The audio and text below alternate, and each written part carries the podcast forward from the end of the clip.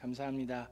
자, 오늘 은혜 받으실 하나님 말씀 저하고 한 절씩 교독하실 텐데 우리 다 같이 일어나셔서 오늘 빌립보서 1장에 있는 말씀입니다. 빌립보서 1장 12절부터 21절에 있는 말씀 저하고 한 절씩 교독하도록 하겠습니다. 형제 자매 여러분, 내게 일어난 일이 도리어 복음을 전파하는 데 도움을 준 사실을 여러분이 알아주시기를 바랍니다. 안에서 감옥에 갇혔다는 사실이 온 친위대와 그 밖의 모든 사람에게 알려졌습니다. 주님 안에 있는 형제 자매 가운데서 많은 사람이 내가 갇혀 있음으로 말미암아 더 확신을 얻어서 하나님의 말씀을 겁 없이 더욱 담대하게 전하게 되었습니다. 어떤 사람들은 시기하고 다투면서 그리스도를 전하고 어떤 사람들은 좋은 뜻으로 전합니다.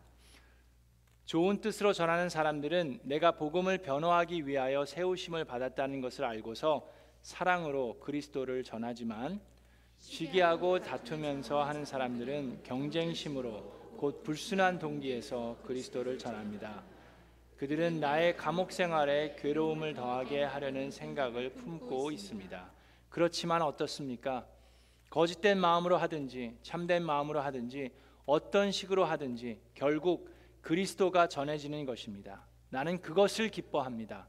앞으로도 또한 기뻐할 것입니다. 나는 여러분의 기도와 예수 그리스도의 영의 도우심으로 내가 풀려나리라는 것을 압니다. 나의 간절한 기대와 희망은 내가 아무 일에도 부끄러움을 당하지 않고 온전히 담대해져서 살든지 죽든지 전과 같이 지금도 내 몸에서 그리스도께서 존귀함을 받으시라는 것입니다. 사는 것이 그리스도이니 죽는 것도 유익합니다. 아멘. 이것은 하나님의 말씀입니다. 자, 앉으시기 전에 주변에 있는 분과 인사하겠습니다. 잘 오셨습니다. 반갑습니다. 하늘 복 많이 받으세요. 하나님의 미라클이 됩시다.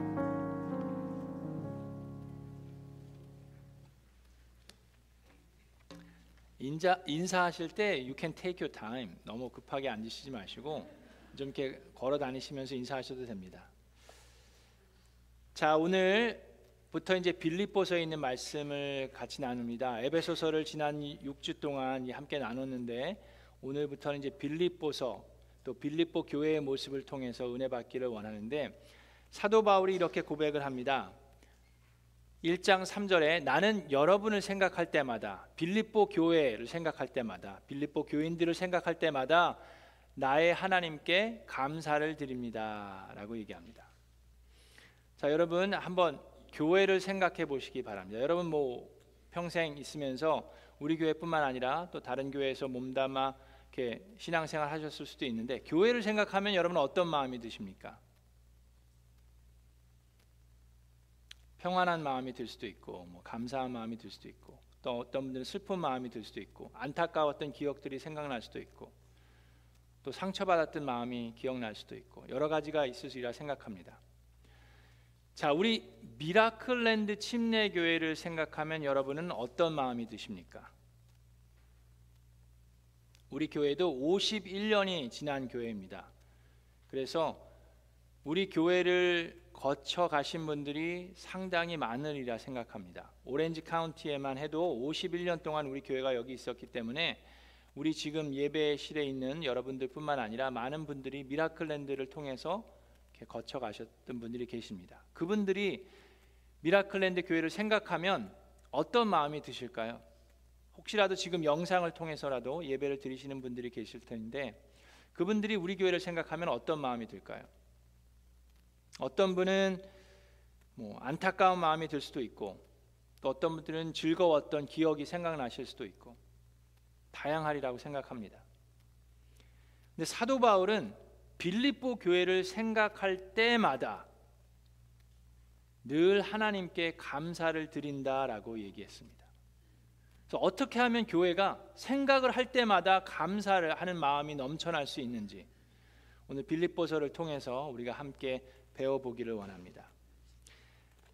우리가 빌립보서를 계속해서 이제 한 장씩 한 장씩 묵상할 거기 때문에 여러분 이제 다음 주에는 1장 복습해 보시고 또 2장을 예습해 오시면 됩니다. 이게 우리가 이해하기 위해서 이 빌립보의 환경과 그 상황 또 빌립보 교회가 어떤 교회였는지를 좀 아는 것이 필요합니다. 자, 이 빌립보는 산으로 둘러싸여 있는 평지 도시에 위치해 있습니다. 그래서 아시아에서 유럽으로 통하는 육로가 있는 곳인데요. 알렉산더 대왕이라고 많이 들어보셨을 텐데 그 알렉산더 대왕의 아버지인 그 필립 빌립 2세가 자기의 이름을 따서 이, 이 도시를 빌립보라고 어, 이름하였습니다. 자 여기에는 어, 빌립보는 빌립보 도시 안에는 그 유대인들이 그렇게 많지 않았습니다. 사도 바울이 가는 곳마다 어디서 맨 처음에 가서 복음을 전하고 사람들을 만났습니까? 회당에서 만났어요. 유대인들의 회당에 가서 복음을 전하고 사람들을 만났는데 빌립보에는 회당이 없었습니다. 유대인 남자 10명만 있어도 회당이 세워졌는데 빌립보에는 그런 데가 그 회당이 없었어요. 그래서 사도 바울이 맨 처음에 갔을 때 강가에 가서 거기 있는 사람들에게 복음을 전하고 거기서 루디아를 만나게 되고 루디아의 집에서 어, 모든 식구들이 예수님을 영접함으로 인해서 루디아의 가정에서부터 빌립보 교회가 시작하게 됩니다. 그리고 빌립보 안에는 로마 제국의 은퇴한 군인들이 그 빌립보를 본인들의 근거지로 삼았습니다. 그 로마 제국에서 군인으로 오랫동안 생활하다가 은퇴한 사람들이 빌립보에서 많이 살고 있었어요. 그 얘기는 무슨 얘기입니까? 로마 제국에 대한 충성심이 많은 사람들이 살고 있었어요. 그런데 뜬금없이 바울이란 사람이 와서 왕 중의 왕에 대해서 얘기를 하는데 그것을 받아들이기가 쉽지 않았을 겁니다. 그렇죠? 왕은 누굽니까? 로마 지금 제국이 거기에 있는 왕이 정말 왕인데 어디서 저기 뭐 나사렛이라는 데서 목수의 아들 유대인 그런 사람이 왕 중의 왕이다 그러니까 이거는 완전히 헛소리 하는 것처럼 들리기 시작했습니다. 그래서 맨 처음에는 기독교인들을 아주 우습게 대했습니다. 그런데 그리스도가 전파되고 교회가 점점 성장해 가면서 로마 제국은 그들을 경계하기 시작했고 좀잘 들여다보고 있는 상황이었어요. 그리고 그 당시에 로마 제국의 황제는 우리가 잘 알고 들어본 폭군 네로 황제였습니다. 자, 이 빌립보서가 쓰여진 때가 63년 경이라고 어, 생각하는데 64년도에 어떤 일이 있었냐면 로마 제국에 대화재가 있었죠. 그로 인해서 네로 황제가 곤란을 당하게 됩니다. 사람들이 민심이 왕에게서 떨어져 나가기 시작해요. 그래서 네로 황제가 했던 것이 이 화재에 대한 블레임을 그리스도인들에게 하고 완, 엄청난 탄압과 그 학살을 시작합니다. 바로 그게 1년 뒤이기 때문에 지금도 로마 제국은 그리스도인들을 긴장하면서 이렇게 보고 있어요. 어느 나라든지 그 힘을 가지고 있는 사람들은 그 나라 사람들이 고분고분 순종하기를 원하지 사람들이 점점 모이면서 힘이 생기는 것을 원치 않습니다. 즉 그리스도인들에 대해서 경계하고 있어요. 자, 그래서 빌립보 교회는 지금 로마로부터 탄압을 받고 있고 뿐만 아니라 이방인들로부터 별로 그렇게 호응을 받지 못하고 있어요. 그런 상황일 뿐만 아니라 빌립보 교회를 개척한 사도 바울은 지금 어디에 있습니까? 로마의 감옥 생활을 하고 있어요. 그러니까 빌립보 교인들 입장에서는 무척 어려운 상황입니다. 힘든 상황이고 되게 아, 민감한 상황입니다. 눈치를 보는 상황이에요. 그럼에도 불구하고 사도 바울은 투옥 생활을 하면서 빌립보 교회 교인들에게 권합니다. 12절에 형제 자매 여러분 사도 바울 나에게 일어난 일이 도리어 복음을 전파하는 데 도움을 준 사실을 여러분이 알아주기를 바랍니다라고 얘기합니다. 지금 사도 바울에게 일어난 일이 무엇입니까? 감옥 생활하고 있는 거예요. 어렵게 생활하고 있는데 그런 일들이 도리어 복음을 전파하는데 도움을 주고 있다라고 도리어 빌립보 교회 교인들에게 권면하고 힘을 붙돋아 주기를 위해서 이야기합니다. 자, 그래서 우리가 이 감사가 넘치는 교회, 생각만 해도 감사가 넘치는 교회의 모습은 어떤 교회인가 들여다보면서 첫 번째로 알아야 할 것이 감사가 넘치는 교회라고 해서 고난이 없는 교회는 아닙니다. 고난이 있음에도 불구하고 그 고난을 통해서 복음 전파하는 데 도움이 되는 교회가 감사가 넘치는 교회입니다. 어떻게 그럴 수가 있습니까? 고난을 통해서 고난이 어떻게 복음 전파에 도움이 될 수 있습니까? 이 사도 바울을 보니까 또 빌립보 교회를 보니까 그것은 고난을 통해서 이전에는 전혀 만날 수 없었던 사람들을 만나면서 그들에게 복음을 전파할 수 있었기 때문입니다. 사도 바울이 로마로 이렇게 이송돼 가면서 그거를 담당하는 백부장이 있어요. 근데 그 백부장이 사도 바울과 지내면서 이 사람은 죄가 없고 하나님의 일꾼이라는 확신을 받게 됩니다. 그래서 그에게도 복음이 전파됩니다. 뿐만 아니라 배를 타고 이제 가야 되는데 선박이 이제 풍랑을 맞아서 파손되는 경우가 있습니다. 그랬을 때 고난이죠. 고통이죠. 그런데 그럼에도 불구하고 사도 바울은 이야기합니다. 하나님께서 우리를 보호하셔서 한 명도 죽는 일이 없을 거라고 얘기합니다. 그런 일이 곱대로 일어나니까 그 배 안에 있었던 모든 사람들이 사도 바울이 믿는 하나님을 인정하게 되고 믿게 됩니다. 섬에 표류됐을 때도 마찬가지입니다. 거기서 사도 바울을 통해서 일어나는 하나님의 놀라운 성령의 역사를 통해서 그 섬에 있었던 사람들이 예수님을 영접하게 됩니다. 사도 바울은 고백합니다. 배가 파손되는 것은 힘든 일이고 고난된 일이지만 이를 통해서 영원 구원이 일어나고 있기 때문에 감사한 일이라고 얘기합니다. 그래서 고난을 통해서 도저히 만날 수 없었던 사람들, 그 사람들을 만나는 것이 하나님의 섭리이고 기쁨이고 도리어 복음 전파에 도움이 된다라고 얘기합니다. 여러분 우리 우리도 마찬가지입니다. 여러분 한번 생각해 보세요. 교회도 마찬가지고 목장도 마찬가지입니다. 여러분들이 만약에 교회를 나오지 않으면 여러분 옆에 있는 사람들 만날 일이 별로 없어요. 그렇지 않습니까? 목장이라는 걸 통해서 여러분 어떻습니까? 목장을 통해서 전혀 만날 기회가 없었던 사람들을 만나게 됩니다. 매주 매주 목장에서 함께 모여서 서로의 이야기를 듣는 것 목장이 아니면 어디서도 하기 어려운 일입니다. 근데 그거는 고난이 아니라 어떻게 보면 고된 일일 수도 있습니다. 매주 함께 모여서 다른 사람이 이야기하는 것을 집중해서 끝까지 들어줘야 되는 것 어떻게 보면 고단한 일일 수도 있지만 그런 일들을 통해서 나의 영혼이 더욱더 성숙해 가고 영혼 구원에 도움을 주는 일이기 때문에 우리는 기꺼이 감사함으로 기쁨으로 해나갈 수 있습니다. 그것이 목장이고 그것이 교회입니다. 사도 바울을 또 들여다 보니까 어떻게 이 고난이 기쁨으로 감사로 넘쳤냐 하면 로마에서 감옥에 2년 동안 있으면서 그가 했던 일이 뭡니까? 옥중에서 서신을 썼어요. 편지를 썼죠. 성경을 썼습니다. 거기서 에베소서를 쓰게 됐고 빌레몬서를 쓰게 됐고 우리 지금 있는 골로새서나 빌립보서도 쓰게 됩니다. 우리는 그냥 단순히 뭐 크리스마스 카드 쓰는 식으로만 생각할 수도 있지만 그게 아니라 지금 사도 바울이 쓴 이 편지는 뭐 4장밖에 없지만 그 내용을 보면 그냥 간단하게 우리가 크리스마스 카드 쓰듯이 쓸 수 있는 내용이 아니에요. 성령님께서 사도 바울을 완전하게 충만케 하시고 그를 통해서 하나님의 살아있고 힘이 있는 말씀을 적게 하셨습니다. 그것이 그가 감옥 생활하면서 이루었었던 이루어졌던 일이에요. 그가 만약에 곳곳에 선교 여행을 가면서 교회를 세우고 있었으면 이런 하나님의 말씀을 글로 남기기 어려웠을 것입니다. 그래서 고난을 통해서도 하나님께서 일하고 계신 모습을 교회를 통해서 볼 수가 있습니다. 내년도가 되면 이제 우리 또 어, 함께 특별 새벽 기도를 할 텐데 그때 어떤 책을 가지고 할까 지금 기도 중인데 여러분 많이 들어보셨을 텐데 천로역정이란 책 들어보셨죠? Pilgrim's Progress라는 책 들어보셨을 때 그 누가 적었죠? 저자가 누굽니까? 존 번연이라는 사람이 썼어요. 근데 그 사람이 천로역정, 천로역정의 역사를 보면 성경책 다음으로 가장 베스트셀러 중에 하나입니다.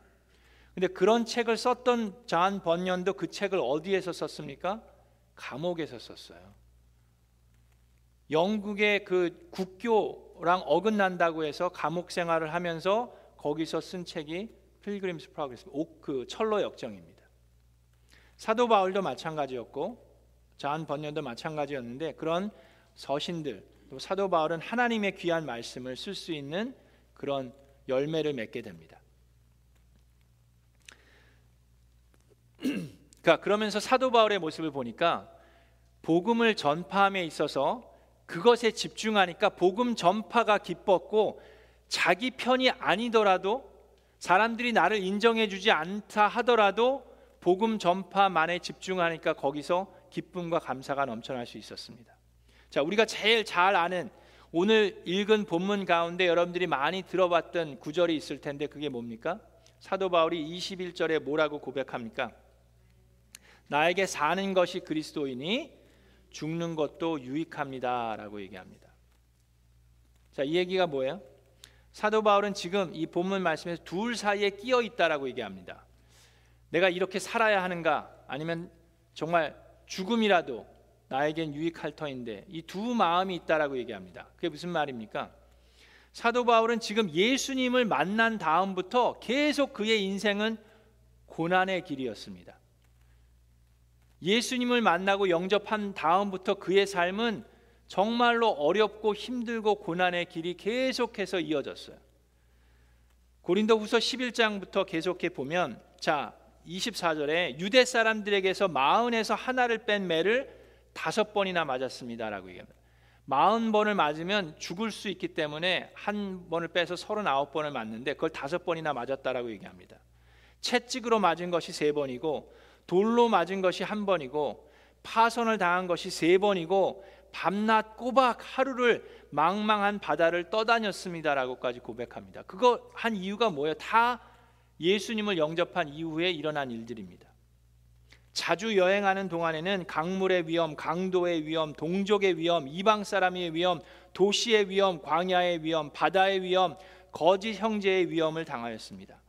수고와 고역에 시달리고 여러 번 밤을 지새우고 줄이고 목마르고 여러 번 굶고 추위에 떨고 헐벗었습니다.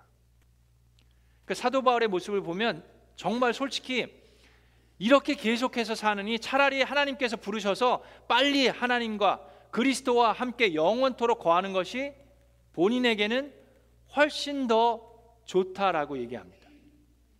나는 빨리 하나님하고 나는 빨리 예수 그리스도와 함께 하는 것이 나에게는 훨씬 더 좋은 일이지만 그러나 교회를 위해서는 여러분들을 위해서는 내가 육신 가운데 거하는 것이 더 유익하다라고 얘기합니다. 이 두 가지 마음이 본인에게 있어요. 근데 사도 바울은 나 내가 원하는 것을 택한 것이 아니라 교회의 필요를 택했습니다. 내가 고난을 당하더라도 교회에 내가 살아 있는 것이 내가 복음을 전하는 것이 유익하기 때문에 그것을 택했다라고 얘기합니다. 여러분, 교회를 생각할 때마다 감사가 넘치려면 이런 마음이 있어야 합니다. 이런 마음이 뭐예요? 사도 바울의 마음이 어떤 마음입니까?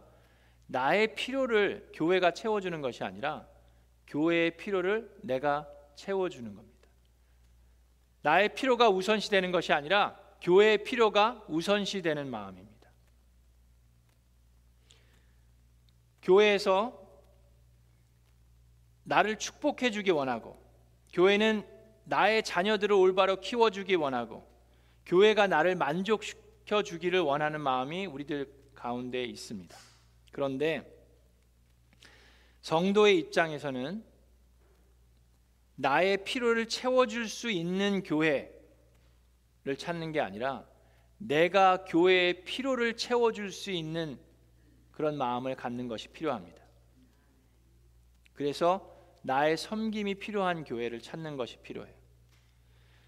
교회는 교회가 원하는 사람을 찾는 것이 아니라 교회를 필요로 하는 사람을 찾아 나서야 합니다.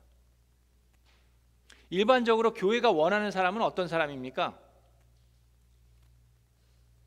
뭐 유능하고 뭐 똑똑하고 재능이 많고 그런 사람들을 우리는 원한다라고 생각할 수 있어요. 교회가 원하는 사람은 겸손한 사람입니다. 그렇죠. 교만한 사람이 오면은 불편하죠. 그런데 교회를 필요로 하는 사람은 교만한 사람들이 필요로 합니다. 교회를 통해서 하나님을 만나고 겸손해지는 모습이 필요합니다.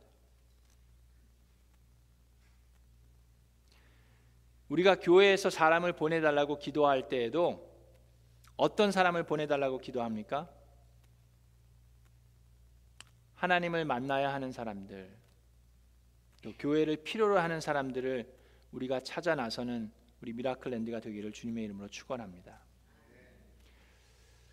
마지막으로 이 빌립보 교회를 보면은 감사가 넘칠 수 있었던 그 비결은 이 빌립보 교회가 사도 바울과 함께 똑같은 투쟁을 하고 함께 싸웠다라고 본문에서 1장에서 이야기하고 있습니다. 자, 어떻게 빌립보 교회는 지금 사도 바울이 있는 곳과 수천 킬로미터 떨어져 있는 곳입니다.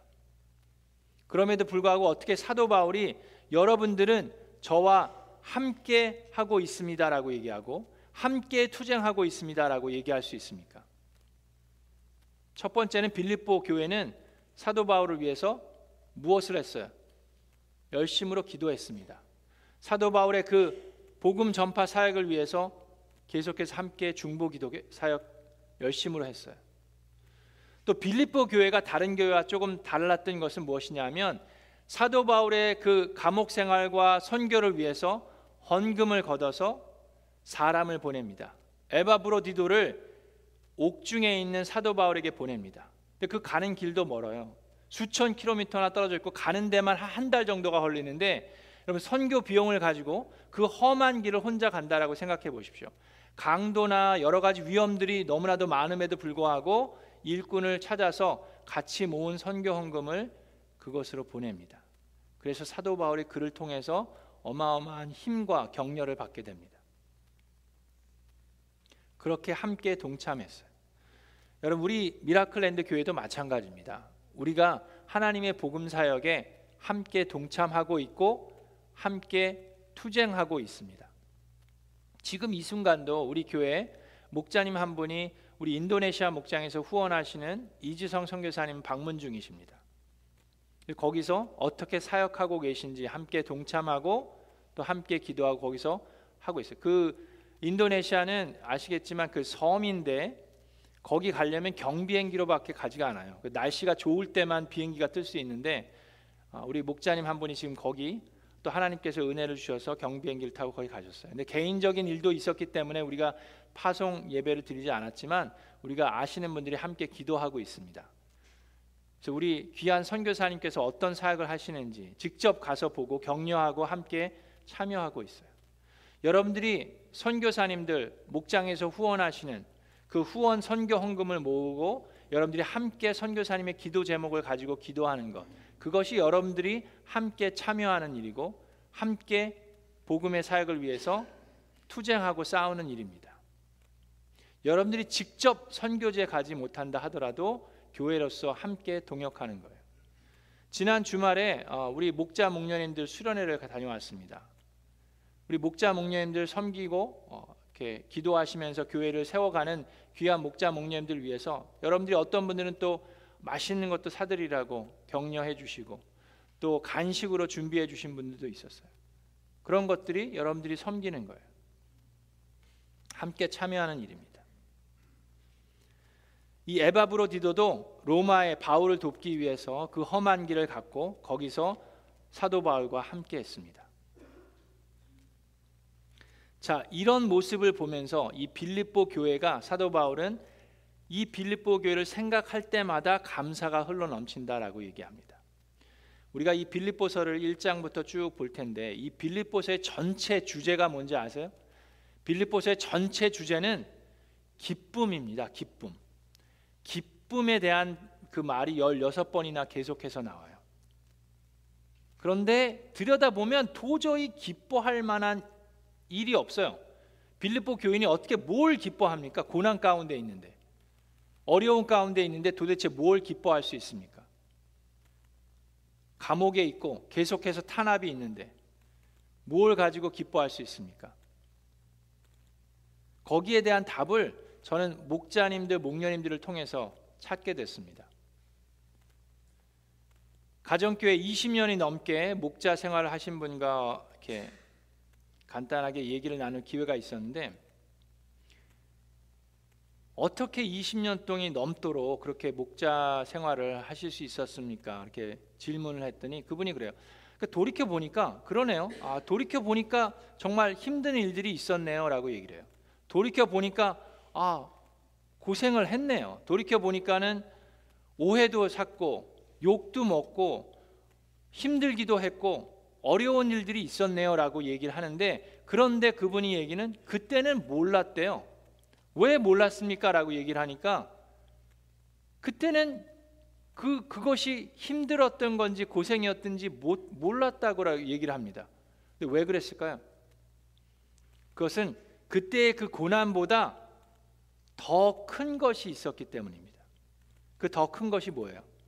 그때 힘들었던 고난보다 더 큰 기쁨이 있었기 때문인데 그 기쁨이 무엇입니까? 영혼 구원에 대한 기쁨이었어요. 여러분, 춥고 배고픈 거는 기쁜 일이 아니죠. 그거는 슬픈 일이죠. 배가 파손 파손되는 거는 기쁜 일이 아닙니다. 그 위험한 일이에요. 바다 가운데 둥둥 떠 있는 거는 기쁜 일이 아니에요. 슬픈 일이고 고된 일이고 힘든 일이고 위험한 일입니다. 그런데 그를 통해서 그것을 통해서 예수님을 전혀 만날 수 없었던 사람들이 하나님을 전혀 체험할 수 없었던 사람들이 하나님을 체험하고 예수님을 만나게 된 것이기 때문에 그것이 기쁜 것입니다. 여러분 감옥에 갇히는 것은 기쁜 일이 아닙니다. 그건 고된 일입니다. 힘든 일이에요. 그런데 감옥에 갇힘으로 인해서 거기에 있었던 간수와 그 온 식구들이 예수님을 만나고 천국의 소망을 가지고 구원을 받고 살아갈 수 있는 것은 기쁘고 감사한 일입니다. 그래서 감옥 생활하는 것이 도리어 복음 사역에 도움이 되고 기쁜 일이라고 사도 바울이 고백합니다. 여러분 우리의 고난도 마찬가지입니다. 교회는 건강한 교회라고 고난이 없는 교회가 아닙니다. 고난이 없는 교회는 어떻게 보면 도리어 건강하지 못한 교회일 수 있습니다. 그런데 그냥 고난으로 끝나는 것이 아니라 그 고난이 영혼 구원에 도움이 되는 교회가 되어야 합니다. 여러분 교회를 생각할 때 감사가 나오는 것이 아니라 한숨이 나오는 것은 왜 그런지 아십니까? 만약에 그렇다 그러면 그것은 교회가 나의 필요를 채워주지 못하기 때문일 때가 많이 있습니다. 그런데 여러분은 확실히 알아야 합니다. 교회는 여러분의 필요를 채워주는 것이 아닙니다. 교회는 여러분을 위해서 일하는 곳이 아닙니다. 교회는 여러분이 주님을 위해서 일할 수 있는 장입니다. 나의 소원, 나의 필요를 채워주지 못하기 때문에 교회를 어려워하고 힘들어하고 슬퍼하는 경우가 있습니다.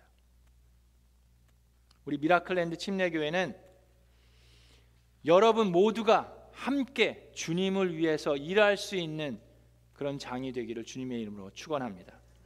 나를 통해서 교회의 필요가 채워지는 미라클이 되기를 주님의 이름으로 축원합니다.